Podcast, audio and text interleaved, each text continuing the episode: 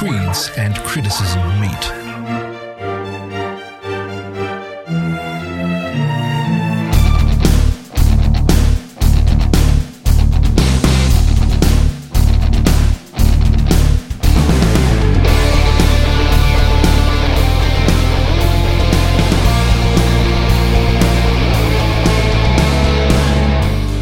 Listening to the Split Frame of Reference podcast.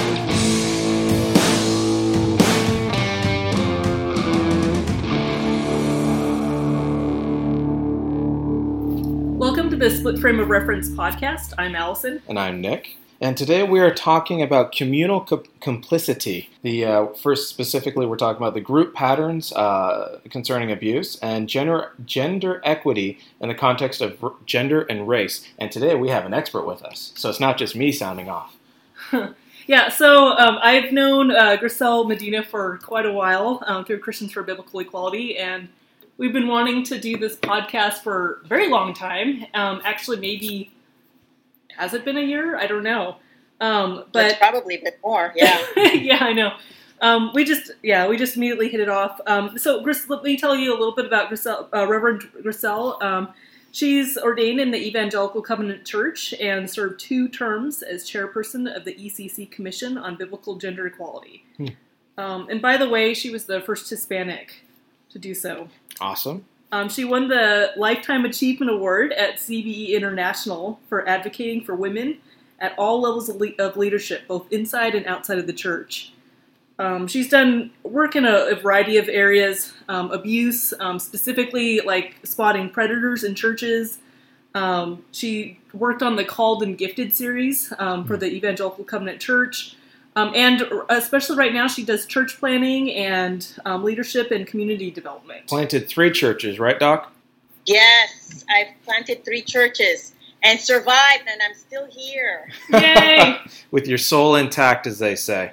Yes, Wonderful. yes, a little bit chipped, you know, along the way, some chips and some imperfections in there. Yeah. I suspect that happens. I've been a pastor for a year and a half, and boy, it, it'll. I found my first gray hair yesterday. It was nestled along Oh, all the yeah. other fifty gray hairs that I've started to find. Yeah, I was gonna say first. I don't know about Yeah. the secrets. Yeah, man. And thank you You'll for. have many more, Nick. yeah, You'll I know. many more. Yeah, I know. Um, having a kid's gonna probably, you know, quadruple the amount of gray hairs I have. But thanks for uh, Yes. for being on with us, Reverend. We really appreciate finally getting the time to have you on. So it's it's a delight and a pleasure for us. Thank you. Yeah. So let me, um, at, before we get into our topic, um, what I guess what brought you into the types of work that you do now? Yeah. what what's the story behind all of this? Well, the story behind all of this is that my mother was a survivor of domestic violence. Hmm. So, as a child, my first, my earliest memories of were of domestic violence, Hmm. and um, so I became a, a advocate as a child for my mother, um, who was um who suffered um, tremendous abuse uh, from my father. Um, so that's kind of my story. I kind of fell into this advocacy, not even knowing that I the, what the word advocacy meant Mm. at the time. Uh, and because I knew Spanish and English, I was fluent in both languages. I ended up having to do a lot of the translating when um, the police Oh, wow. were called uh, to come to my home to stop my father from continuing his violent outbursts. Hmm.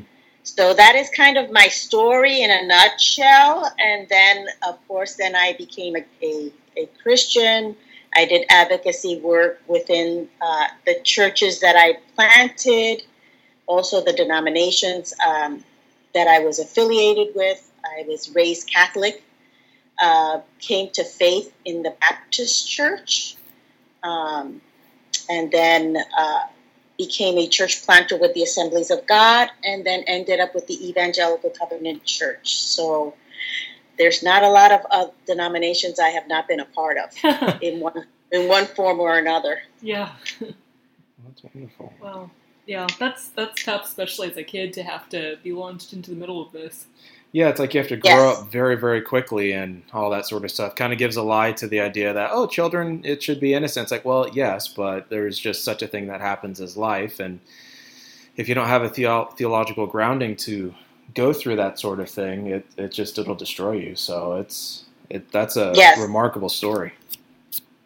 Yes, and um, being being in a in a church where um, patriarchy was uh, celebrated and hierarchy was was um, was highly celebrated, every time that we went to the church to ask for help, they basically brought back the um, the hyper submission Mm. narrative Hmm. and rhetoric. So I was very familiar with that terminology and those and those kind of narratives. Mm. But what I didn't understand was how God, a loving God, which they said in the same sentences as submit to your husband, and then how was a loving God allowing all of this? And how could the church ask us as a family to continue in these types of patterns Wow. that were very destructive?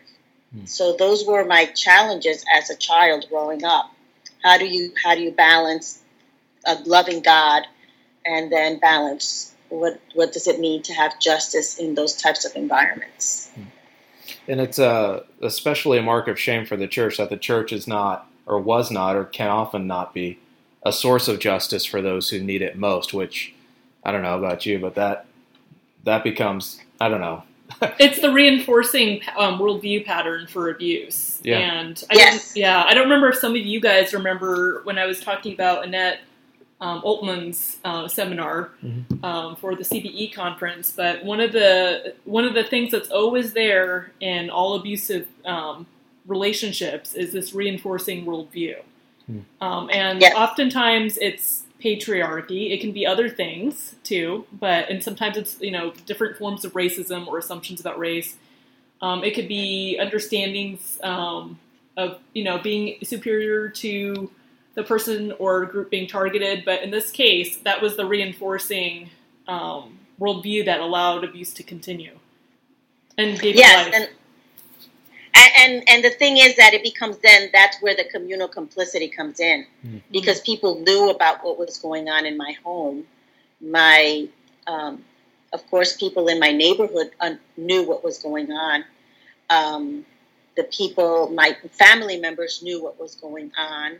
The church knew what was going on, Mm. but nobody wanted to talk about it. So, question: When you say they knew what was going on, um, did they?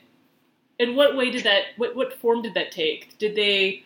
Was there this kind of we're going to be just quiet about it? Was it they kind of knew but they um, minimized it in various ways? How did that look like? Where everyone kind of knew, but for some reason nothing ever materialized. Well, um, when you have the police constantly called in uh, to a small neighborhood yeah. Uh, in the middle of the night, it's hard not to know what's going on. Yeah. Mm. When the screams are, you know, overheard in the hallways, Mm. it's hard to not know what's going on. When um, when things are getting smashed, you know, um, and people are uh, screaming, you know, at the top of their Yeah. lungs, "Help me!" You can't avoid but know what's going on. Uh, the church, well, you know, when when you go to church and you have a black eye and you have bruises in your face and you put on sunglasses, Mm. it's hard to not know what's going on. Yeah. Uh, Yeah, when you there. have uh, family gatherings and your fa- and your father just goes berserk in the middle of a family get together or some kind of Christmas activity or some kind of holiday, it's hard not to know what's going on. Yeah. So people did. They Yeah, knew that what no was going on. The going to the grocery store, going to school. Um, you could tell even as a child that there were people, you know, whispering, you know, um, as you went to school. Uh, teachers kind of um, being a, a little bit kind of standoffish, not knowing what to say to you Mm. um, So as a child, you under you know that they they know what's going on. It's just Yeah. it's just that that that communal complicity that that underlying factor that you know people know what what's the deal, but Yeah. nobody says it. You you can't as a child talk about it, of course, because it's there's such shame and yeah. and um, and and despair and and almost there's there's a level of, of just feeling just disgraced that Mhm. this is going on in your home and and not being able to say anything to anyone and yet at the same time knowing that they do know what's what's the what's the They have to because the cops. what's going up. on. Yes, Yeah. they know Yeah. what's going on, are and yet there. no none of the adults in my life would speak about it. Mm. So it's kind of like all the outward signs were there, and so there's it's undeniable that they they knew what was going on. It's just that they didn't say it in front of you or do anything. Yes, and sometimes you would overhear as a child. I would overhear conversations, you know, like kind of whispers um, when you know people would tell my mother, "Why are you, why are you still there? Why don't you just get out?" And then you know the conversations would go something like, "Well, what am I going to do with these with my kids? Yeah, You know, why why where don't am I you gonna just go? do this you know, or that? um, yeah, he'll find me if I leave. And so we did do those types of things where we did leave for a period of time, but he Yeah. would find us. Hmm. And yeah, you know, that would that would create another issue not only for us, but it would create an issue for the ones who were giving us uh, haven. mm, Um, so that created problems for them as well. mm, So it became to where where do you go? yeah, and who do you talk to and if and if you do talk to are they safe people yeah. And then if you talk to someone and they are safe people, maybe they won't be safe. yeah Yeah, that's yikes. Um, okay, so let's go ahead and launch into um, just overtly the group patterns behind abuse. Um, so, you know, that gets into this idea that um, it's not just one ind- we, we all know, like, a lot of us by now know there's abusive people out there. They're bad. They shouldn't be abusive. You know, great. Um, but what kind of enables these people, these individuals or groups to wreak such like horrific havoc, oftentimes on more than one person, um, and to keep going. Like, what what are some of the group patterns behind this abusive behavior? well there's a variety of patterns that are kind of almost like a mosaic Yeah, Okay. and i say that in a in a in the evil sense of the word yeah, not in the beautiful sense of the word because um, there's intricate patterns fear intimidation um, my father was a big guy you know, Yeah. he's, he was pretty intimidating my mother was barely five feet tall very petite always Mhm. been petite so um, yeah, it's it's uh, it's it's hard to stand up to someone like him yeah, very boisterous, very, uh, and then also he was very charismatic, very, Hmm. very handsome, very attractive. So a lot of times people would say, "Well, it can't be that bad. I Mm, mean, he's so nice, he's so charismatic, he's so friendly, he's so happy-go-lucky." But um, So there was some cognitive dissonance in the group because yes, Well, you know, first of all, there's a power difference. Um, in this Yes. case, he's a lot bigger than you guys. Yes. Um, yes, and then on top of that, he's got the group's like favor in a sense, despite all the and other there's also stuff. the victim, the re-victimization of the person who is the survivor of abuse. Mm, because many people would say, well, why is she with him? mm, yeah, yeah, Um, why does she still stay there? Um, yeah, What did she do to provoke him? yeah, Because he seems like this type of person. So why is it that he always changes into this other monster? mm, Is it because she has is, is she at fault in any way in Mm. this? Is she a is she bringing out the worst in him? Maybe Yeah. if she was kinder, maybe if she did the dinner uh, five minutes before he came in the door. Well, maybe if she Uh, submitted maybe more. if he said this or she said that. Yeah. So those kinds of things are in the back of people's mind, and and they subtly, and sometimes not so subtly, Yeah. would say those things. And so when the victim is re-victimized by her community, then that's where the communal complicity becomes very, very entrenched. Yeah. And So- then yeah. Hmm. and you get it from the neighborhood, you have it from your family, from your own family, um, Hmm. and then you have it from the church. So it's a three, four fold cord, and it's it's not it's not something that you can then. Where is a safe place that you can go to and talk about this stuff without feeling that you're going to get victimized again? Yeah, because that's the other thing, and this is why a lot of abuse victims do not come forward. It's because Exactly. yeah, you will you will get abused again by the group. And what Yeah. a lot of people don't understand is that's considered by most abuse victims more painful than the actual bruises. Yes. Exactly. Yeah, it's yeah, gosh. um, I wonder. Yes. Yeah, it's it's crazy because it's a you've got a form of isolation happening there too. You know. Yes. It's also interesting. It's kind of, I mean, to over maybe simplify, it's like, well, he's not mean to me, so what's your deal? You know, and that's kind of the Exactly. that's the thing. That's that's what abusive people do. They know they they go after one person. They're nice to the, everyone else, and that's how they that's how they do it. Um, because everyone else goes. Well, oh, and it's yeah. predatory. yeah, it is. it's predatory. Yeah. Because because they are very skilled in being one persona to Yeah. the public and then another persona in private. But the thing was that with in as as the abuse escalated, they those that persona shatters Mm, because yeah. then that anger or that rage will come out. I've seen it come out in in clergy people who Mm. are who are abusive. Their language, their rhetoric becomes very toxic, very visceral. Um, whenever they're they're they feel like they're disrespected, Yeah, that's that- the big set off that- for abusive people. that How dare trigger you? Trigger cuts off, and they will be as mean spirited as as they possibly can. So I've seen that in in other circles as well. I mean, it's the same pattern. It just escalates in different ways, but it's the same pattern. It's the same visceral. Don't disrespect me. I'm in charge. Yeah, I'm the head of this.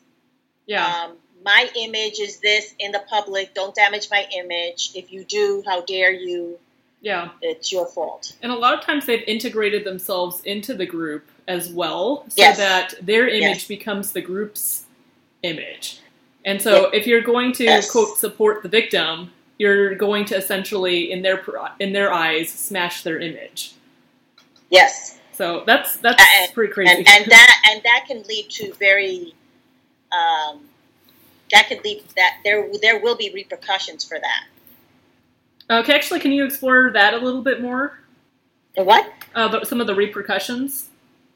The repercussions in, in, in cases in cases of abuse they're the they're the same pattern whether it's abusive or predatory. I find that Yeah. that has both has been the, a a um, there's a common thread between an abuser and a predator. Hmm. Of course, the predator will will look for the weak link, but so will the abuser. Yeah, Um, they will also groom the Yeah. victim or and the group uh, too. to Yeah. where where you know the abuse happens, and then right after the abuse, they're very sorry. They want you to forgive them. They they'll never do this again. Um, you know, this was a bad moment. This was a, a bad day I had, and so they they regroom the victim to where they give gifts, Oh gosh, uh, gifts, yeah. flowers, whatever the victim would like. They'll take them out. Yeah. They'll, do, they'll they'll be they'll be almost in this honeymoon stage once again, and then until the next until the next cycle, Yeah. and then the next cycle will become progressively worse and worse Yeah. and worse to where um, at times it can lead to an assault where where the victim is is is either critically critically assaulted, uh, where they have to go to the hospital, or they're or or they're killed. yeah. Um, thankfully, in the case of, of my in, in my family dynamics, my mother was able to flee before that. But Yeah. yes, Can you explain? Um, you, you've mentioned some things like what. So, if you could, could you define grooming and then give some of examples? Um, so, for instance, you mentioned gifts too. But what, what are what is grooming and what are some types of grooming behavior? And maybe help some people from the outside looking in um, understand that how and how this is like grooming. So, for instance, it's like the classic. Uh, well, the stranger offered you candy. Why don't you take the candy? You know, see, they're nice. Like, just kind of maybe explain to them a bit um, how it's not being nice per se. It's it's got very particular Yes. purposes. So yeah, define Yes. it. Some it, examples. it, it, it is Yeah. a strategy that abusers and predators have in common. Um, both use utilize uh, gifts, uh, flattery, compliments. Um, you look nice to where you look really nice to where you look gorgeous to uh, they they feed on the on, on that person's uh, self-esteem. They make them feel so good. They're so nice. They um, they they if if they're predators they we, we weave themselves into the family dynamics the family unit. Hmm. um, they may they may start with the with the with the parent they may start with the dad they may start with the mom they may infiltrate the family unit that way So it's like they, they try to buddy up with they may- someone in order to get close to whoever it is yes they're to, targeting, to like the, the, child. victim yes Yeah. yes yes so they don't necessarily go right for the victim Right. they insert themselves into the family dynamics. Hmm. And once they're into the family dynamics and the and the boundaries are down, because that's what their goal is, and they it, it could take time. They're very patient, Yeah. so they can they will infiltrate that family unit until they build that trust to where they they are they are able to go in and out of that family dynamic and be even part of that family considered part of the family Hmm. and once they're inserted in there then then they can have havoc because that family is especially with a with a predator a predator will will not go uh, and that's a, a myth that sometimes people will say well they'll go for the child. Well a high a, a, a very skilled predator will Yeah. not go for that for that child first. They'll go for that family dynamic. They'll see them in the park. They'll they'll make friends with them until again until they get in, infiltrated in there. A lot of a lot of them will kind of survey the land Yeah. Hmm. Is is this child protected? You know, is there a lack in their life that I can fill? Um, exactly And there's usually an attraction element there too. Like these people are pretty sick. Um, can you um, maybe give some examples? Because you know, there's an there's an example of a child getting targeted. Can you give some examples from like a uh, maybe a church context or a parachurch context or work? Like some maybe a couple of examples of how this would work with like an adult. um, in church context those are the most dangerous ones Hmm. because the clergy the clergy person is considered a man of god for example Yeah. they are considered uh, connected with God. They are they are considered uh, having a you know almost a uh, a a conversation with God that is holy and sacred. So when that clergy abuses that power that has been given to them by the mere fact that they are the pastor of that church, a lot of people will say, well, if my if that pastor will go wants to take my daughter Hmm. who is 14 years old and take her out to dinner there's nothing wrong with that Yeah. because again they've inserted themselves into the family dynamic Hmm. we had a case here in um, in Texas where the pastor had a routine of taking young girls um, in their teens and taking them out to dinner Hmm. uh, and the parents, you know, again, he would prey on, you know, certain certain women of in the church, especially single mothers Mm. who were raising their kids. So, wow, the pastor is going to take my daughter out to eat. Wow, isn't that wonderful? Yeah. Again, he's already inserted him, himself into that family dynamic. Yeah, and the wider it church dynamic. that yeah. it, yeah, it came out that this man was not only a predator, but he was a serial predator. Yeah. One that had drugged these girls and had a cer- had a little apartment in a certain area of town where he would take these girls, drug them, and rape them, Yikes. and then take them back home. Yikes. They had no, they didn't know what was going on. They, when they woke up, they were dressed, and he took them home. Yikes. It was only after years of doing this that one of the girls woke up in the middle of what he was doing and he was found out. Mm. But again, it's it's the insertion the, the the way that they insidiously insert themselves into the family. And it's a pattern that, that's that's both in abuse in abuse abusers and predators Yeah. alike. So that's how that's how the abuser operates, um, and you can see that he, they're trying to. You guys can all see that they're trying to. There's a strategy at work. It's not most people exactly. aren't It's a dumb. very Yeah. intentional. Yeah, it's and it's intentional. That's something that people need to realize. This is not, Yes. you know, oops. Yeah, I just automatically do this behavior. I don't even realize it. Oh my gosh, no, No. no. They'll they'll play all those cards because they know that's what you want to hear. Um, they'll minimize it, but at the Well, end and of a the day, lot of people are willing to give a pastor a pass, so they're looking for any sort of excuse that, Yeah. oh, well, that seems reasonable. When to any normal person who- who hears that, their first thought is, uh, fishy, it smells fishy. But with a pastor or, or clergy, I mean, as you said, Rev, it's, it's one of those things where, oh, man of God, um, clearly has a connection with God, clearly is ordained or, or anointed, or however people want to frame it like that he is above reproach, clearly by nature of being a pastor. And so, okay, and it's like I, I don't know, it's just yeah, it, it's it's one of those things where you kind of look and go, maybe we need to be a little more critical of our ministers and having I don't know, and maybe this brings us to a question in the future, but how to guard against this from a uh, from a community church community standpoint, but Yeah, also uh, like Gricel's a done parachurch. stuff on that. Yeah, yeah. but also from like a, an ecclesia you know, or a parachurch or denominational uh, perspective as well. yeah, Because maybe another. Yeah, maybe another episode. Yeah, because that'll be a good. Because she's, I know, yeah, Gricel, you've done like some workshops on this. Um, but So it just means we have to have you back, Reverend. yep, just gonna have to come back. just keep appearing.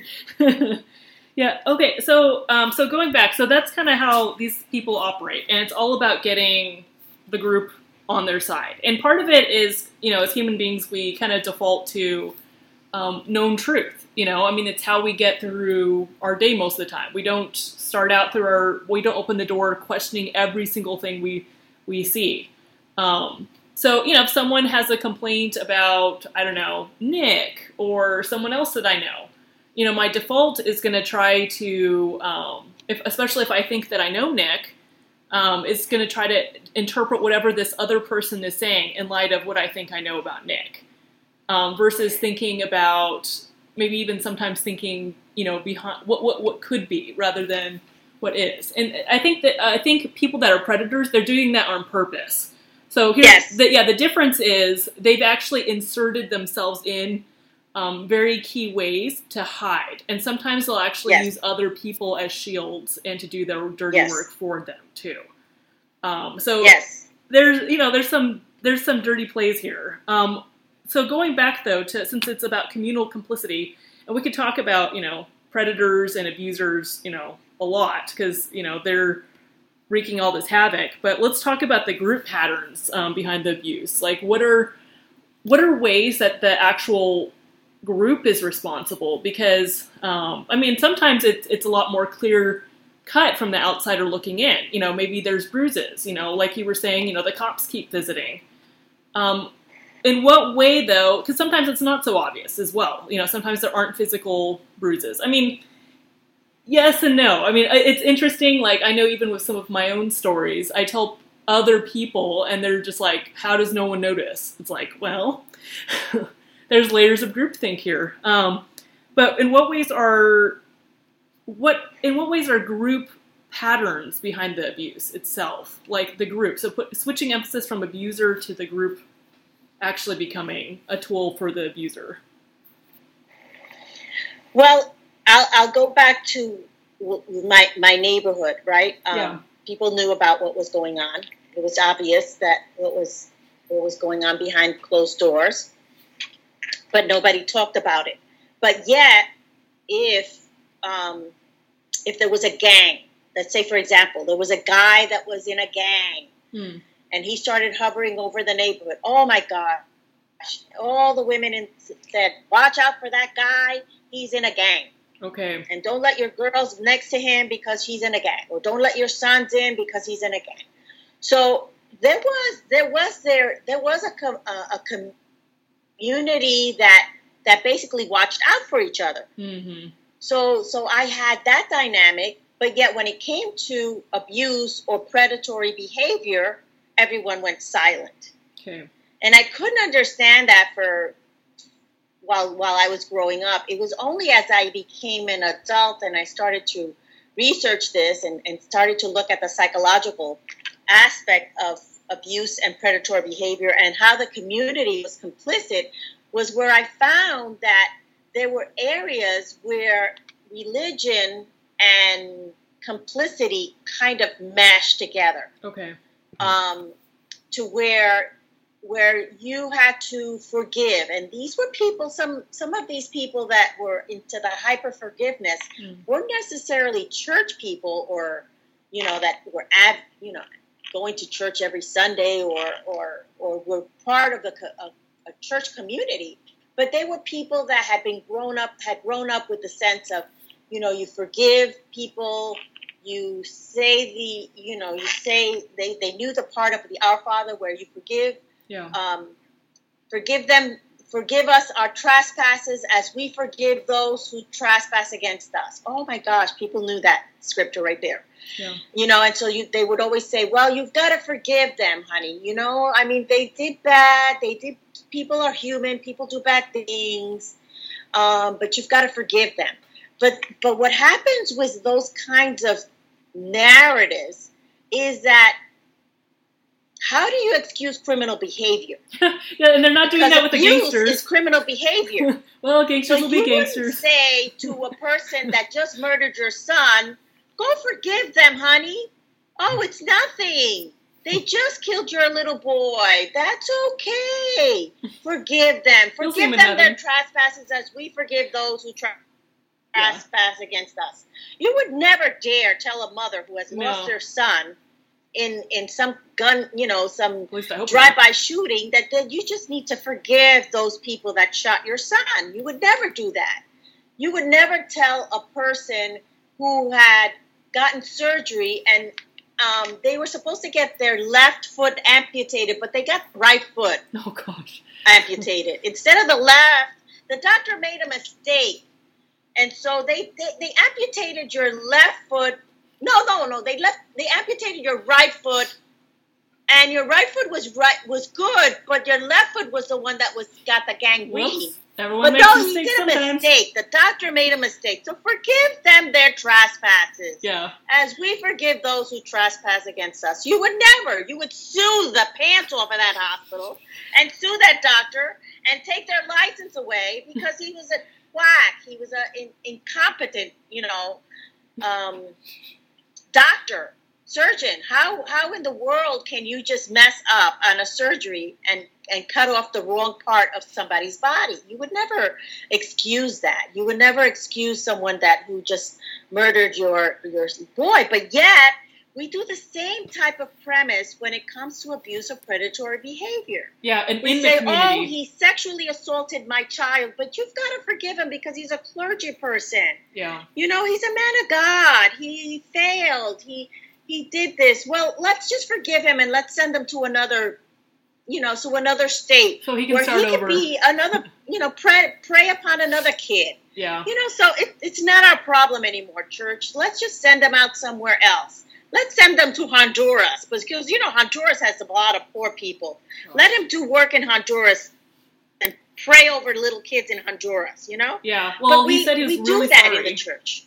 Well, he said he we made do a that in the guys. church. We send them to different places. We did that with other denominations. I won't say who it is, but Yeah. you know, we all know who did that. Yeah. Um, we do that with churches now in the 21st century. We still do that.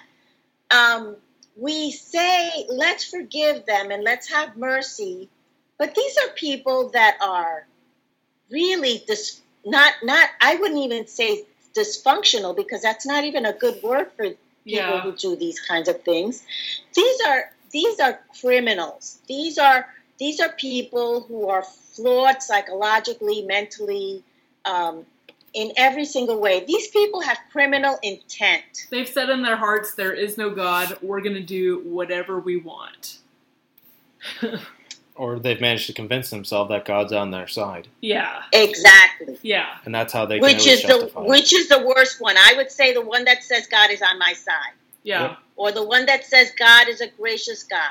Yeah. and God and God wipes my sin away as far as and takes it away as far as the east is from the west. They have a lot of scriptures with these people. These people know how to use the scriptures to their own benefit. So so what I'm saying is we have to look at this as not a mistake, not as just a sin, but Yeah. as a criminal intent. When someone abuses another person and beats, the, beats them to a pulp, sends them to the hospital, and then does it again three months later, and does it again three months later, and then does it again three months later, or a predator that you just sent to another Latin American country and abuses a hundred other kids over there, or sends them to another church and they do the same thing in another church, and then they send them to another church and he does it again. This is a serial predator. This is a serial abuser. This is a criminal.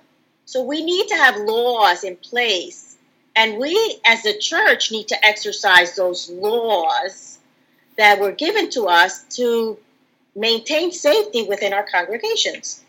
Yeah, let me ask you this. Um, you know, on that vein, what's the group benefiting from? Because they wouldn't like they wouldn't say this about like you know to use your earlier example, the gangster. Like they, they it's this is they make these excuses for people that are quote in house. Like, what is the group benefit? How is the group benefiting from um, telling the victim the forgive narrative? And again, like Nick and I, we do not take um, their definition of forgiveness or grace. Like these are horribly warped understandings of the term and um, very misapplied. But how's the group benefiting from these deciding to just um, say, well, you just got to forgive. Well, it's just got to be grace. Well, we just need to send him um, to Honduras or wherever.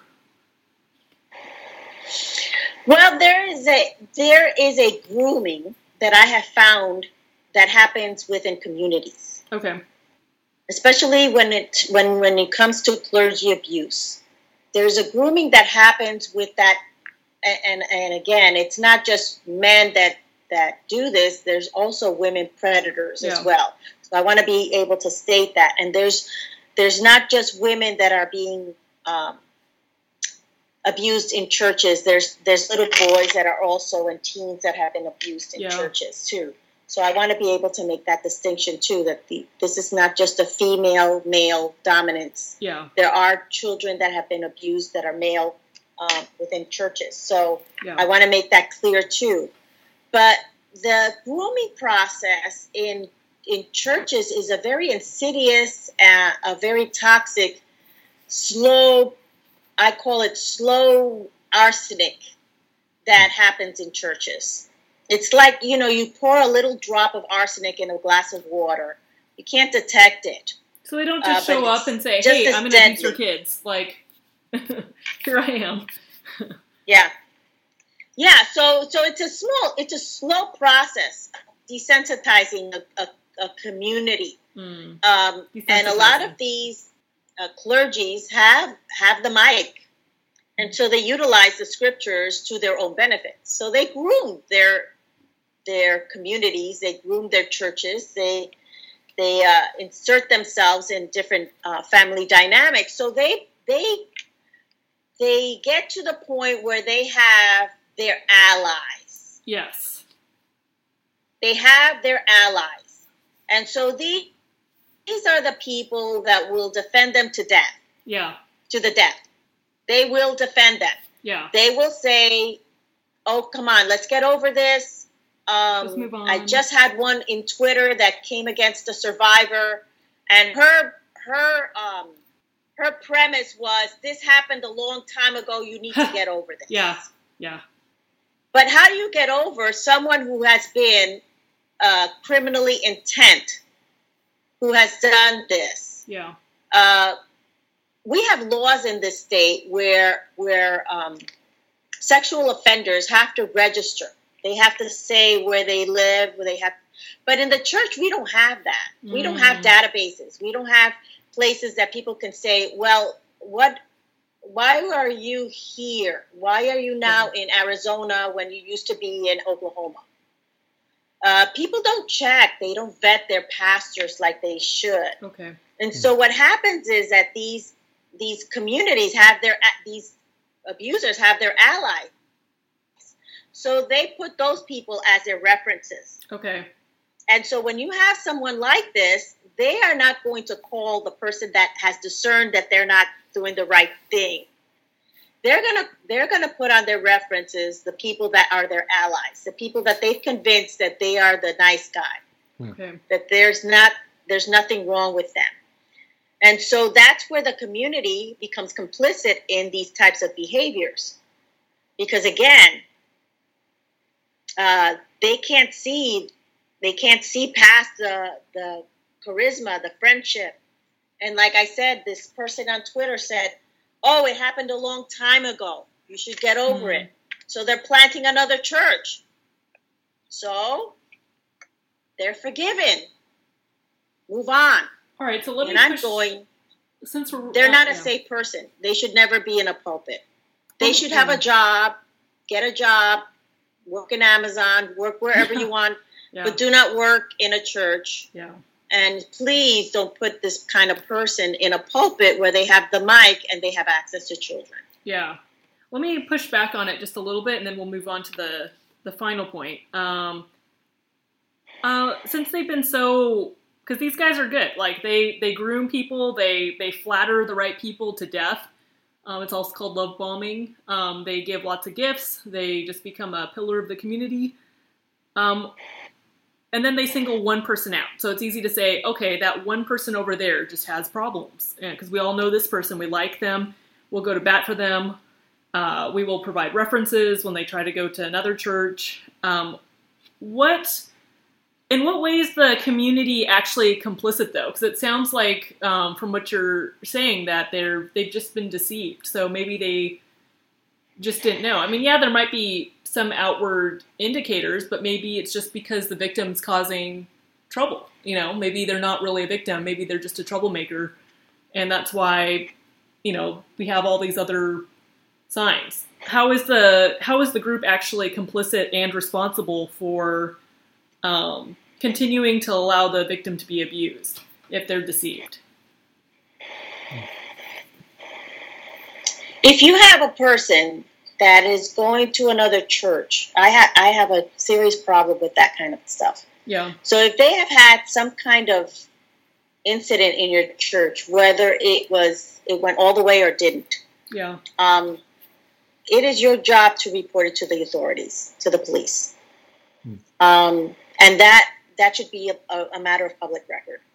yeah. So You should independent never of your keep personal those feelings. kinds of incidents in house. Yeah. Yeah, And if you can't, and, and if if you have an incident where the police is not doing what they they don't take it seriously enough, yeah, then you need to seek legal advice.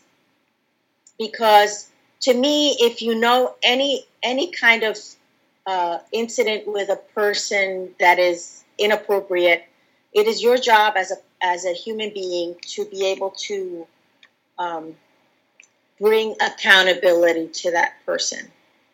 And I know that in uh, the situation where there was a person that was inappropriate but didn't just had some things that were that were um, predatory mm, but didn't go all the way Yeah. Um, when we confronted that individual in a church that I was in, they denied it left and right, which we knew he would. Yeah. But we told him he had to leave the church. And when we found out what church he went back went to, we alerted that pastor of what had happened in our church. Yeah. So we took steps to tell that person. Now we could take them to the police because he hadn't done anything at that point. Yeah. But at least when we alerted the other pastor, the other pastor had at least some knowledge to watch out for this guy. And unfortunately, after a time being, he kept under radar. And when he did come out and did something which we knew he was Yeah. capable of doing, the pastor had already dropped his guard. Mm. But at least we had alerted him. Yeah. Yeah. So it sounds like it comes down to accountability. So it's essentially the community, like your other community, had standards. They just didn't apply it evenly. They applied it to the Yeah. outsiders, but not, you know, people that they liked, um, who flattered them. So it would be applying the standard evenly, evenly and not making excuses when stuff happens, but basically following through regardless of how you feel about X, and you know, in a measured way. So if you know, and the thing is, because they will they will build up to it. You know, it's going to start incrementally, but once you start seeing this, you address it. You don't just let it Yes. keep building. Well, it's Yes. like, it's like you don't get to the community doesn't get to play the part of Pilate where they kind of wash their Oh, hands yeah. of it Exactly. and they get to kind of be like, well, we didn't know. It's like, well, there's difference between not knowing and not watching. Exactly. And, That's true. And Very so good. it's like if you can know, it's like you may not be looking for it, but if something happens, you need to be able to understand it. And if you're not Yes. willing to understand it, or at least think about it, Yeah. then you are then you're definitely culpable because you knew at least something was off. You know, the water was a different temperature than you thought, or what have you. you something was in the water, and you noticed, and you didn't act when you should when you at least should have. And it's like that's something I've noticed with with churches, and we're, there's talk in our denomination about actually like I've asked um, people in our denomination what happens if we find a, a minister who's ordained uh, and he or she most most cases a he but generally speaking yeah most let's say he uh, does something as you've mentioned reverend then what do we do about that because it's not one of those things where we can necessarily like you said take it to the police because nothing happened Yeah. but you know that something probably would have yeah. our denomination, as I understand it, will defrock that person, and if that person applies for anywhere else, basically, we'll we'll alert that church. And I'm wondering if, um, just as kind of a general principle, there might just be something worthwhile in a ecumenical, in the best sense of that word, database where we basically say, look, this person did this. Um, Yes. and I'm not sure to what extent we can go with versus uh, I don't know. For example, there is something to be said about uh, would have but didn't and did. You know, I don't know how that legally works if we can actually have that. Um, Yeah. but there, I think having I don't know the idea of a denominationally or parachurch or paradenominational organization that keeps tabs on this sort of stuff would go a long way toward at least addressing the problem. But of course, then the problem, Reverend, as you know, uh, most denominations either don't seem to care too much about it, or at least are ignorant of it, or they're non-denominational churches where it's just we have us and our Bible in our church, Yeah. you know, and so stuff will happen, and there's no way for them to even know about it because they don't have accountability, as you said. Yeah. So it's one of those where it's just kind of interesting. I think the community um, seems very content to wash its hands of something it ultimately is not invested in or is not willing to be invested in, and that's I think where the big shame is. It's the, yeah, the lack of investment. Because I mean, again, like um, predators will pick you know ideal environments too. Um, so what if that church, um, let's say the pastor came and wanted to take you know the young girls out, and they're like, ah, sorry, that's kind of inappropriate. No, Mhm. nope, you're not gonna. And we, we we're all decide as a church that's inappropriate. You're not going to do it. Well, then that kind of disrupts his kind of progression, and he, more than likely he would never have you know ended up there or gone somewhere else. Um, so a lot of these can be stopped pretty early on, you know, and some of the early grooming behavior too. Like, okay, um, person X does not want the hugs. They do not want the gifts. Like, don't pressure that person to accept, you know, tokens of affection they don't want. You know, um, it doesn't mean automatically full sale that the other person's a predator, but it definitely makes your context a lot safer if you do have a predator. mm-hmm. Well, like I don't know about you, uh, Reverend. We had a, a gentleman that came to our church, and from the time he came in, my pastor, her, and I both kept an eye on him because there, you know, there's something going on with the guy, and it was one of those. I'm like, we we can't just say don't come because we don't know anything. But when he would come, we would tell three or four different men in, in our church, we don't want him out of your sight. Now, all three of you don't have to be following him around, you know, like you know, like she kept sitting by young women. Yeah, and so it was one of those where we told uh, different men in our church, you don't all have to be following him around, keeping an eye on him, but one of you at least has to keep an eye on him. Like, just keep an eye on him. We're we're we're we're uncomfortable with this, um, and so just keep an eye on him. We'll see what happens. And eventually, he got the hint and left. We don't think he was a predator. We think he was more just kind of kind of a skis ball. Um, but you never know. Like he Yeah. had a You never know. of- Yep. yeah, yep. And better to be safe. Yeah, yeah. It was a selection. better to be safe. Yep. And so um, that that's that's the thing that we need to look out for each other. Yeah, You know, we are our brother's keeper, yeah, and we are we are we are um, we have a mandate of by God to to inform each other yeah, of things that are are are things that we're sensing, things that we're discerning, things that we're um, uncomfortable with. That person um, is too is too not is too nice is too uh, nice to those little to the kids. Uh, oh, don't don't um don't judge them. They just like kids. Eh, Hmm yeah, a 40 year old that's always with the kids be careful you know there, there's just things that need that need to be just um, explored if you're Yeah. uncomfortable with a certain person in your church i think it's wise for you to say to the people in your church watch out for that person Yeah. Um, in communities if you're if you're we have to train our communities to be forthright in their information and forthright, And- not and- just behind the scenes. You know, exactly it's this is our standard, you know, and it's evenly Exactly. applied. We're not going to just talk about so and so over here for an extended period. We're going to actually put an overt standard and hold everyone equally applicable Yes. to it. Yeah. Yeah. Yes, yes, and we have to train people to to break the culture of silence because a lot Yeah. of times, especially in religious circles, we have this culture of silence. Um, we don't want to judge people, you know, and we want to embrace Just the victim. everyone, and we want to be inclusive, Yeah. and all of those wonderful words that we use uh, are words that the predator just loves. yeah. They love that. Oh, that church is so accepting and they're so inclusive. But they also will prey on that those types of terms and that terminology. And they'll use it to their advantage. Remember that abusers and predators are intent. Yeah. They are intent in abusing, they are intent to prey upon the weak. Yeah. So they are very intentional, very strategic, and very shrewd. Yeah. And I think a lot of us just don't want to think about that a lot. And I think it comes da- back down to what you said, though. Um, we need to look out for our neighbor. And then the question, of course, Yes. that Jesus, you know, um, answers is who is our neighbor? And I think that's a good way to get into number two. Um, our, our second point um, equity in the context of gender and race specifically. Um, and so I'd love to hear your thoughts on this. What are some of the. Because the, the the reality is not everyone is considered part of the in group um, and that's not always a, an overt thing. Um, what are some ways that um, women and people of color in particular um, don't necessarily get the same access and treated with and basically the same benefit of doubt? And how does this relate to um, group complicity in abuse?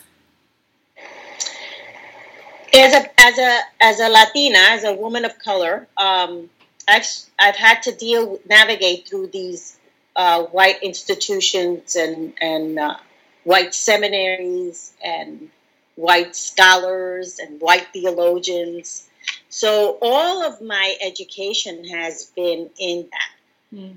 All so much so that at times I have to make an intent to re-educate myself in my own culture Mm.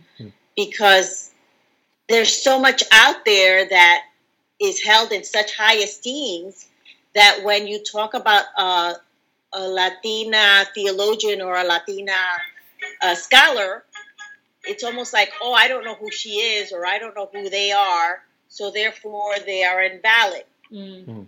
or their voice is invalid. I I learned a lot of things from my grandmother who was who was not a scholar or a theologian. In fact, she was illiterate. But I, much of the things that I had grown up and discern um, is because of her street smart.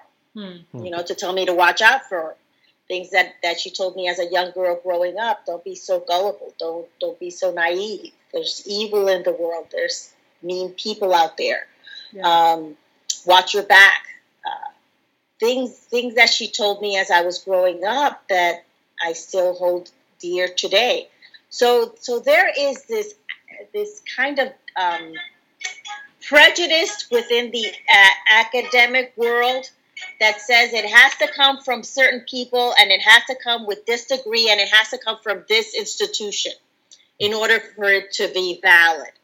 And we are doing a great disservice to people within the church because there's some people that are in the church that have experienced life experiences that we are not tapping into.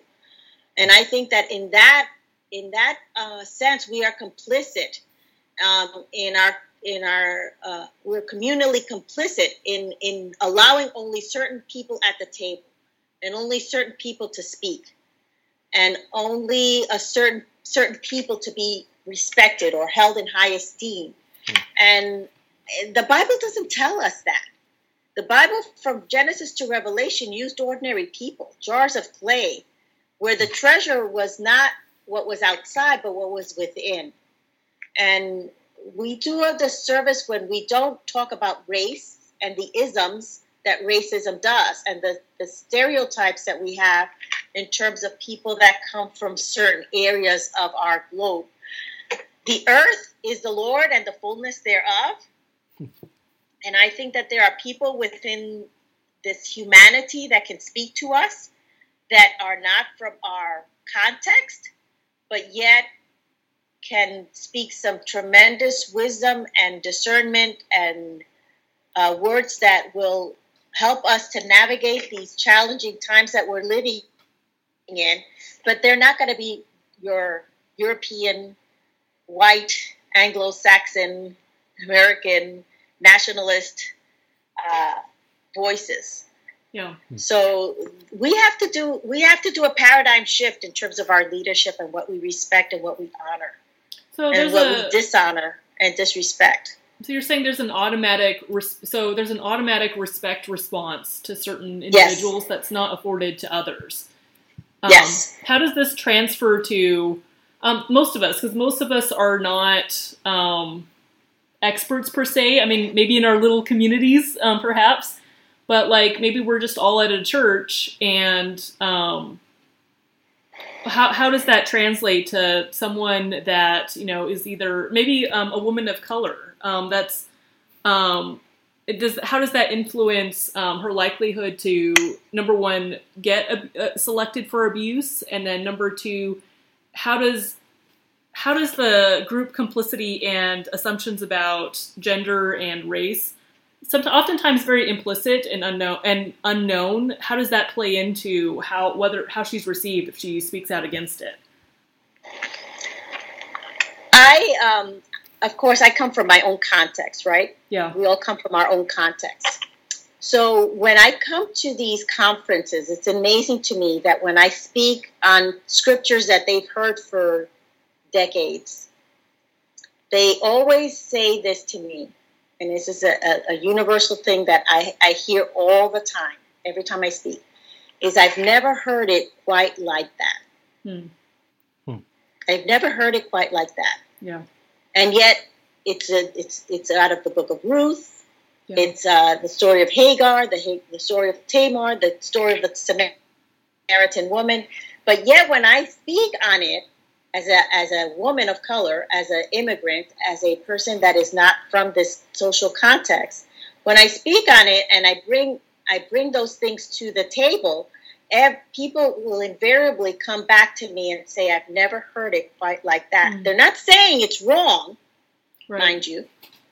They're not saying it's it's it's it's error or heresy. Right. They're just saying, "I never saw it that way." Yeah. So that tells me that the voices that we are hearing are not necessarily the voices that we need to hear in this hour. Yeah. Does that make sense? Mm-hmm. Yeah, it does. Because we always gravitate or we always default to the, the, the, the people that we've always heard. Yeah. Or the or the things that we've always heard and the way that we've always heard it. But when a woman of color comes in and opens the scripture and, and shares the scripture, even in her voice and intonations, it's going to be different. And I'm saying that in this context of such polarization, we need to hear from these women of color because their voices are bringing to us a context that we have never heard. Hmm. So we need to basically be able to recognize other people as our neighbor, you know, um, as one of us, and be able to adequately hear their voices in the first place. And I would go further than that. I would say that in order for me to receive a neighbor, I have to respect that that person is my neighbor. Yes. I have to identify them as my neighbor.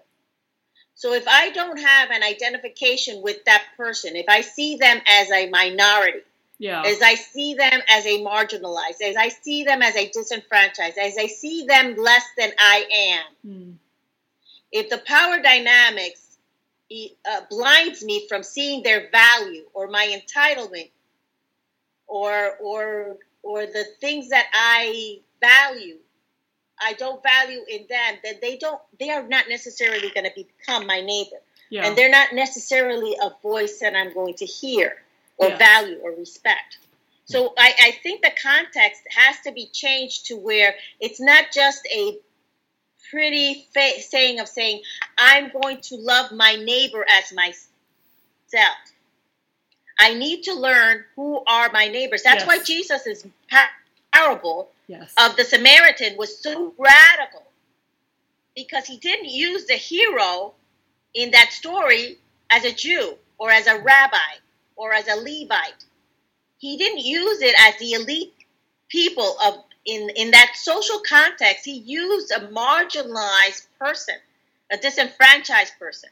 He used a person that was hated by that community. And he spoke into a Jewish community and said, The hero of this story is not you. the hero of this story is the person that you hate. So now tell me, who's my neighbor? After he tells him the story, he says, Now who's the neighbor? It, I mean, it had to be such a a hard pill for them to swallow to even identify the Samaritan mm. as their neighbor. Yeah. Because they despise them. Yeah. And yet, in that social context of Jewish culture, of Jewish, Jew, Jewish elitism, he tells them, Let me tell you about who your neighbor is and who did the right thing. And he says, and he tells them the parable and then says, now you tell me who the neighbor is. now you tell me who did the right thing. Yeah.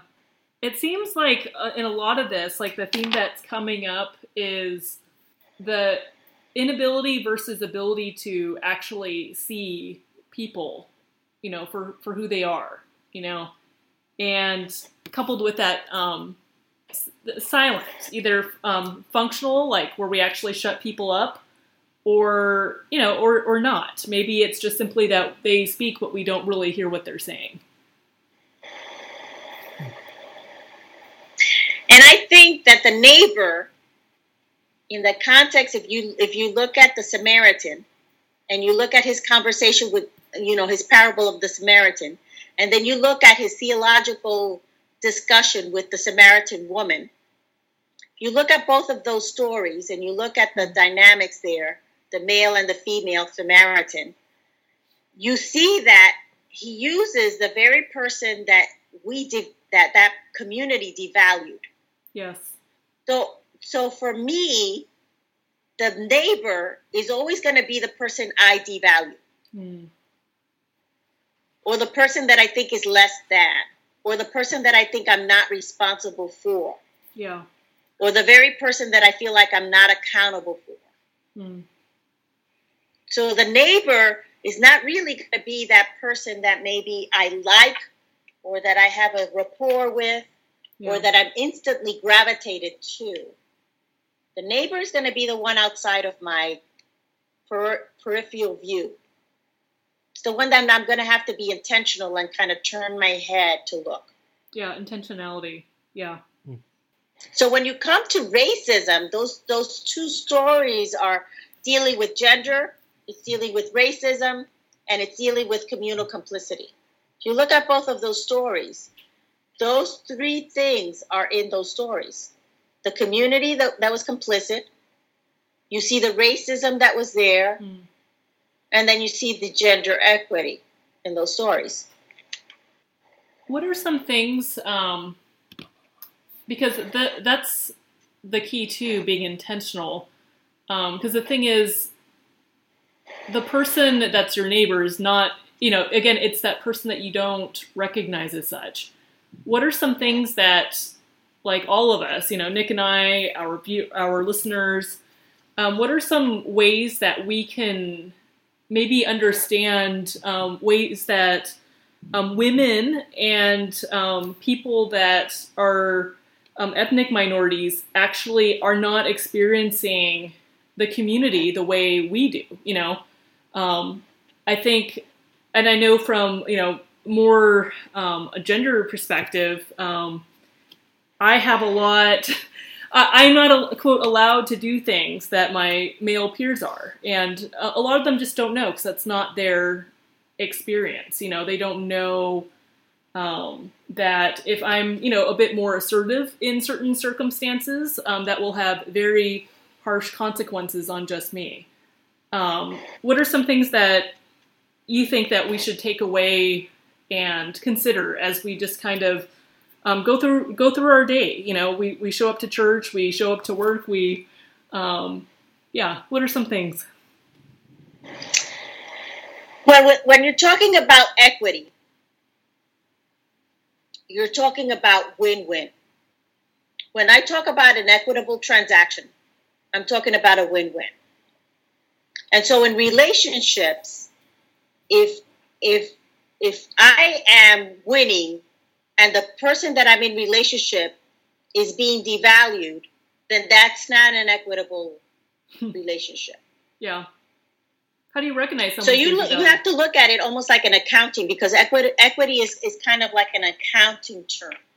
So when you're looking at relationships, whether they're in the church, anyone that doesn't have a seat at the table, it's Mm. not equity. If you're looking at your table and it's all guys and it's all white guys, then I'm telling you right there, look around. You have you have that table right there is a sign to you that there is there is not there's no equity there. Hmm. If everyone is black, there's no equity. If everyone is white, there's no equity. If everyone is white male, there's no equity. If everyone is there is white female, it's no equity. So we we have to look at it from every angle. What is an equitable relationship within the church? What voices are we listening to? What books are we reading? And what things are we valuing? So if the, if you've never read a book by a woman of color, then you're going to have a hard time understanding what equity is. Mm-hmm. Because if all your social context is, is in the white world, then that's that shows you right there that there's no equity in your life. Hmm. So you have to have voices that speak to you from different venues. And I'm not saying you have to agree with 100% of everything Yeah. because that's not going to that's not going to be possible. I mean, you don't you, we don't want we want unity, we don't want uniformity. Yeah. Mhm. So there are going to be things that are going to be differences between both of us, and we're going to look at things differently, especially in a theological standpoint. We're going to look at things differently. But if you're able to listen to my story and I'm able to listen to yours, then that's equity right there. Hmm. But if I have to come to you and I'm always the one that has to make the initiative and I'm always the one that has to do the work of educating you of my social context, then that's not equity. Yeah, and that's how it That's ends an up being- injustice right there.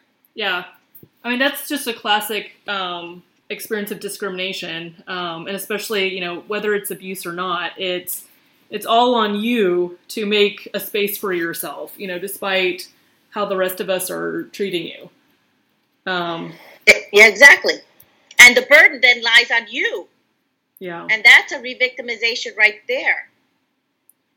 Yeah, something that I've noticed, and we, we talked about this um, privately a little bit, um, and then it, it also gets down to like a difference in you know experience, um, just between people that are discriminated against or not. I mean, you can almost count on it. Like if you're real, even if you're realizing that you're becoming discriminated in a group, um, one of the big things that they'll attack is your speech.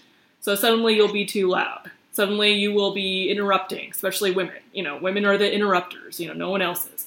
Um, it's basically norms that are acceptable to other individuals. So, for instance, maybe it might be normal in the conversation for men to interject. Suddenly it will be you as a woman or fill in the blank.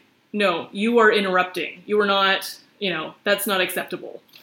Um, a lot of these are subconscious though. So like I'll give you I'll give my like listeners um, an, an example um, of what I mean. Um, I showed up to college. This is a this is college dorm. Um, a bunch of freshmen um, girls are very happy to be away from home, um, yelling and screaming in the halls. And my new friend immediately recognized, in her words, that black people are very loud. And I don't. I was just. I was shocked by that. Um, but the fact that she picked up, you know, only a certain, you know, swab of people and designated them as the loud ones meant that there was a different norm of behavior for them versus all else. She didn't hear the volume of everyone else. She just heard those exact people. Um, so it's one of those things where you know, if you're in those spaces and if you speak up, you're suddenly quote loud or annoying or a complainer or fill in the blank. You already have an uphill battle to go to. But how the thing is, you need oftentimes like if you're especially if you're outnumbered, you need help from the outside to recognize your value as a person. How can people do that without being like paternalistic? Well, I would say to your friend that that was a racist comment. Yeah, yeah, yeah. That happened, but yeah. Uh, and so, so what ha- what happens is, is that is that we have this social construct that women need to be soft spoken, yeah. and if their if their volume goes too loud, then then that's annoying. But I don't know if if any of you have ever been to a football game, but I've I seen know, some right? very loud yeah. males, Yeah. Yeah. especially white males. if you get them in a football game or in a basketball game Or in a hockey or game. Or in a baseball game, they get pretty loud. Yeah, I was the one shouting at my parents' Oh. house last night when the Maple Leafs were losing in hockey, so I'm one to talk about all that. And we sh- and they shout to the TV. hmm So, so That TV I'm becomes the enemy. That those kind of social constructs Get are are are uh, dis- discriminating um, because we don't do that in in social settings. We just we we do that um, when we feel that some be- some people are getting out of their place. Yes. Does that make sense? Yeah, out of their place. So it's almost like- yeah. Stay in your lane. You can be loud in here because we're going to permit you to be loud here, but you can't be loud over here. Yeah. um, I have a, a friend of mine that was in a in a restaurant, and they were uh, they were they're all Latinos, and they were talking in Spanish, and they were excited, and they and we as Latinos we get loud, and there was this white woman that was very annoyed and went to them and said, "Shh, you need to, you know, uh, get your voices down. This is a restaurant, you know. Um, to which they all looked at her and started laughing. they started laughing. They were laughing at, you know, and she went back to her table and was so annoyed because how dare they? You know, she's a white woman in a restaurant and it's supposed to be like a library and but I I would guarantee you that she would not have done that had it been a bunch of cheerleaders. Yeah. White girls, cheerleaders. She would have said she would have probably said, "Oh, those girls, they're just so loud," but she wouldn't have gone to them. Yeah. But because these were Latinos, she felt that she felt the right to go to them and tell them to be quiet. Yeah. So so there therefore we have these these uh, rules, but they only apply to certain people and to certain uh, social contexts. Yes. And what I'm saying is when those rules do not apply universally, then those rules are racist. Mm-hmm. Because we are trying to get people to conform to who you think they should be. Mm. And oftentimes that's built off of a sense of entitlement. I can exactly right. You know, I'm entitled. And that goes this. for gender. Yeah. And that goes for racism. Yeah. Yes. All right. So it sounds like in turn in terms of communal complicity, um, what like what we need is accountability. You know, not just for those other people, but for ourselves. Um, yes. And universally, like you say, universally applied rules. Um, yes. And especially being cognizant of what's actually going on. It, it takes effort because we're going to automatically perceive you know, people, whether they're, you know, the person that's targeted as an abuse victim or whether or not they make up a minority group um, that, you know, there's all these stereotypes about, um, we're, we're automatically going to make assumptions and we need to necessarily, we need to be wary of our own internal voice. And frankly, it's, it sounds like, um, be able to recognize other people as our equals. and we have to measure that constantly. Yeah. Is this equitable? Am I treating am I treating this particular uh, race uh, or even religious affiliation? Um, I, is it is this equitable? Would I say this if they were in this context? Yeah. Or am I saying this because they just happen to be a different denomination than mine, or they happen to be a woman? Yeah or they happen to be a woman of color. Yeah. Or not the friend where of my do, friend. where where do they fall in in class? Yeah. Because we have these class distinctions whether we think we do or not.